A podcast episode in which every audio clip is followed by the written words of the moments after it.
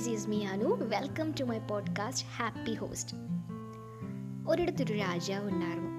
അദ്ദേഹം തന്റെ കൊട്ടാരത്തിനടുത്തുള്ള ചെറിയ വഴിയിൽ തന്റെ സെർവൻസിനെ വിട്ട് ഒരു വലിയൊരു പാറക്കൽ ഉരുട്ടി വയ്പ്പിച്ചു എന്നിട്ട് അദ്ദേഹം ശ്രദ്ധിച്ചുകൊണ്ടേയിരുന്നു ആരെങ്കിലും ആ പാറക്കൽ ഉരുട്ടി മാറ്റുവാൻ തയ്യാറാകുന്നുണ്ടോ എന്ന് ഒരുപാട് പേർ അതുവഴിയേ വന്നു. എന്നിട്ട് അതിന്റെ സൈഡിലുള്ള ചെറിയ വഴിയിലൂടെ അങ്ങ് കടന്നുപോയി. ആരും ആ പാറക്കല്ല് മാറ്റാനോ സുഗമമായി ഒന്ന് യാത്ര ചെയ്തു പോകാനോ തയ്യാറായിരുന്നില്ല.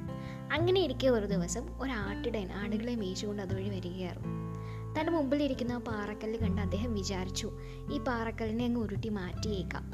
അങ്ങനെ അദ്ദേഹം തന്റെ സർവശക്തിയും എടുത്ത് ആ പാറക്കല്ല് ഉരുട്ടി മാറ്റുവാനായിട്ട് തുടങ്ങി.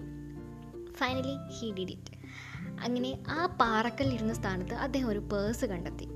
അദ്ദേഹം ആ പേഴ്സ് എടുത്ത് തുറന്നു നോക്കിയപ്പോഴത്തേക്കും അതിനകത്ത് നിറയെ ഗോൾഡ് കോയിൻസ് ആയിരുന്നു. അതിനിടയിൽ ഒരു കുറിപ്പും കണ്ടു. അത് രാജാവിന്റെ കുറിപ്പായിരുന്നു. അതിലെങ്ങനെ എഴുതിയിരുന്നു? ഈ പാറക്കല്ല് ആരാണോ എടുത്തു മാറ്റുന്നത്?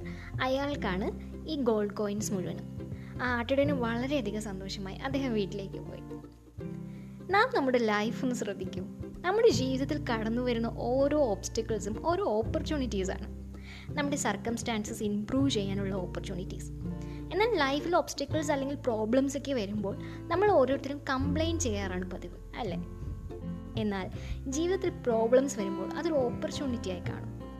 ലൈഫിൽ കുറച്ചുകൂടി ബെറ്റർ ആവാനും ഗ്രോ ചെയ്യാനുമുള്ള ഒരു opportunity this is Anu signing off from happy host thank you for hearing stay blessed